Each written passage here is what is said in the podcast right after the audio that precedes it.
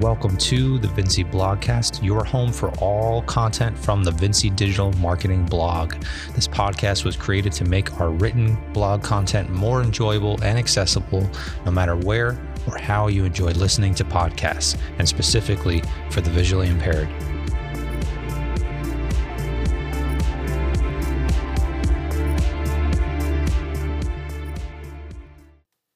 Hey everyone, welcome to episode 54 of the Vinci Blogcast. I'm your host and author of the content, Jerry Vinci.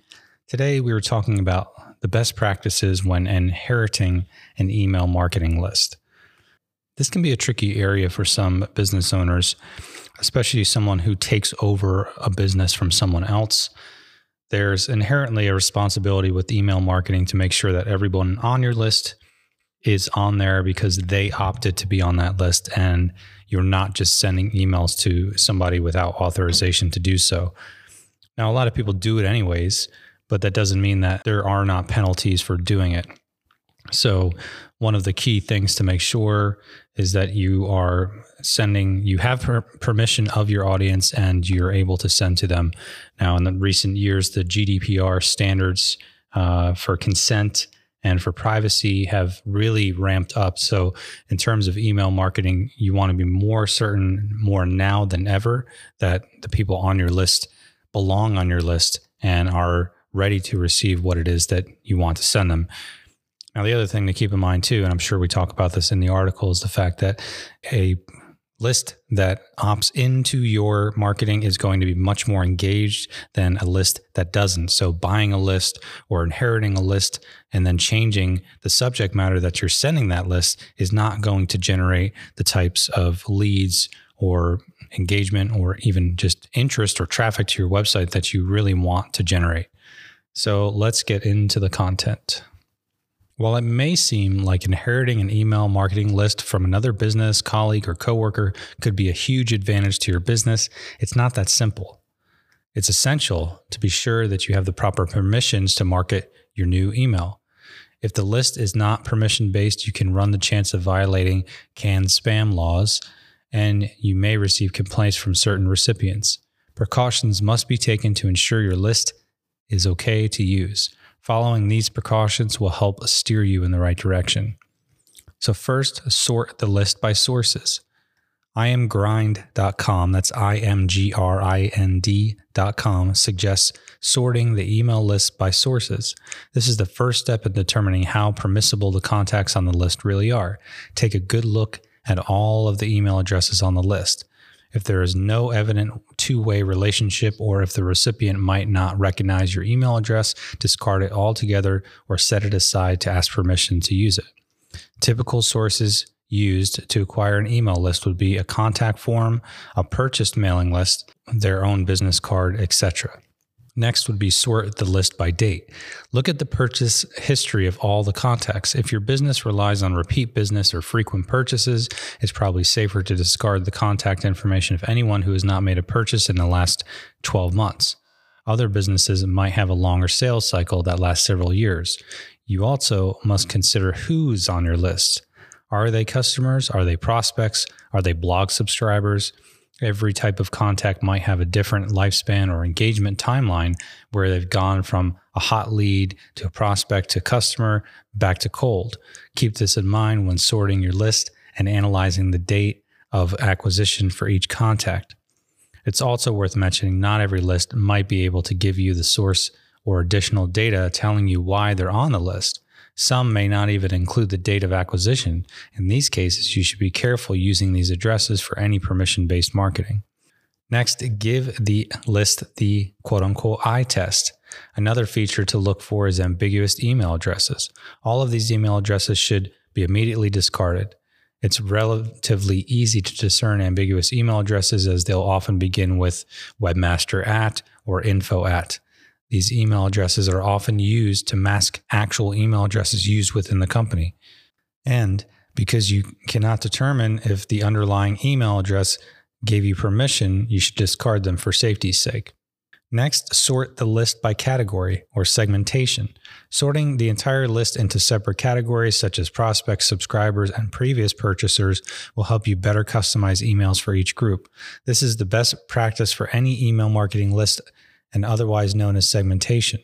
No matter how your list was acquired, always segment your email marketing list according to similar traits, product interests, shared services, geographic area, and any other demographic or preference that would logically enable your business to deliver better targeted, relevant marketing. Next, confirm permission. Once your inherited email list has passed all qualifying factors mentioned above, as a last step, it's important to confirm permission from the email address owner. If the contact list is small, reaching out by phone or sending a personal email along with the confirmation link for them to opt into your list is recommended. If the list is large, send a formal email confirming permission, which also includes a confirmation slash opt in link for them to click to remain a part of your, of your list. So this is really important. Even though they've already signed up for this list, they didn't do it with you. So eh, best practice is to reach back out and get confirmation. Next, include an unsubscribe link. Since the list is inherited, it's easy to make mistakes going through the process of checking that it's accurate as possible. Thus, it's important to include an unsubscribe link in any email you send. This gives recipients a way to opt out of future email correspondence. Make sure the link is quick to find and simple to use. It's worth mentioning too if you're using any third party email service such as MailChimp, Aweber, Infusionsoft, HubSpot, Constant Contact, etc., you will be forced to include an unsubscribed link as well as a business address in the footer of every email. This ensures the recipient has a way to opt out as well as a business address to contact or file complaint against if the emails were sent outside of their permission. So this is a compliance factor. It's absolutely required that you have the unsubscribe link and your business address or PO box, something along those lines, in the footer of the email. Perform regular maintenance on the contact list. There are several reasons to perform regular maintenance on any contact list. For example, it's easy for an email address to be incorrectly entered. Also, sometimes email addresses change when people leave companies. Most third party email marketing platforms will keep tracking of emails that fail to deliver to specific addresses. You often can keep track of which email recipients open the email as well as click or engage with the email. Too many unopened or undelivered emails will really mess with your marketing metrics, so it's recommended to remove any questionable email activity from your list. After all, if they're not receiving or opening your emails, why keep them on the list at all? A large unresponsive list is far less impressive than a lean, engaged list. Next, link to your website. When sending out your initial connect email with your new list subscribers, be sure to include a link back to your website. It should be a logical assumption that your new subscribers might want to learn more about the company attempting to engage with them. Make it easy for them to learn more about your business through your website. This might also be an opportunity to get subscribers to bite on products or services you offer that the last owner did not. Adding a subscriber is always a new opportunity to convert them into a warm lead or a new customer. Next, privacy is key. When dealing with an inherited marketing list, keep all contact information private. This list wasn't purchased or sold, it was handed to your business, often in confidence. Building trust with your new list subscribers from day one will benefit your list, and building trust with your new list subscribers from day one will benefit your list and business long term. Due to the fact you're now the keeper of their private information, you can be held responsible if their information is misused, resold, or misrepresented without their knowledge or permission. And lastly, don't make assumptions. Perhaps the largest mistake that can be made when inheriting an email list is making assumptions about which contacts have actually given permission and which have not. You can't be too careful. When in doubt, take the time to verify a particular contact does want to remain included in your contact list. Inherited email marketing lists can be a great benefit for a business. However, they come with a certain amount of responsibility and accountability. Treat these lists and recipients with care and make sure everyone on your list has agreed that they want to be there.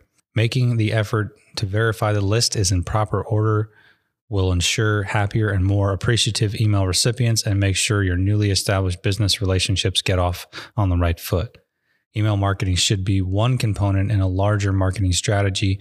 If you're looking to develop a better marketing strategy that builds quality traffic to your website and generates better leads for your business, contact us for a free marketing assessment. Thanks for listening.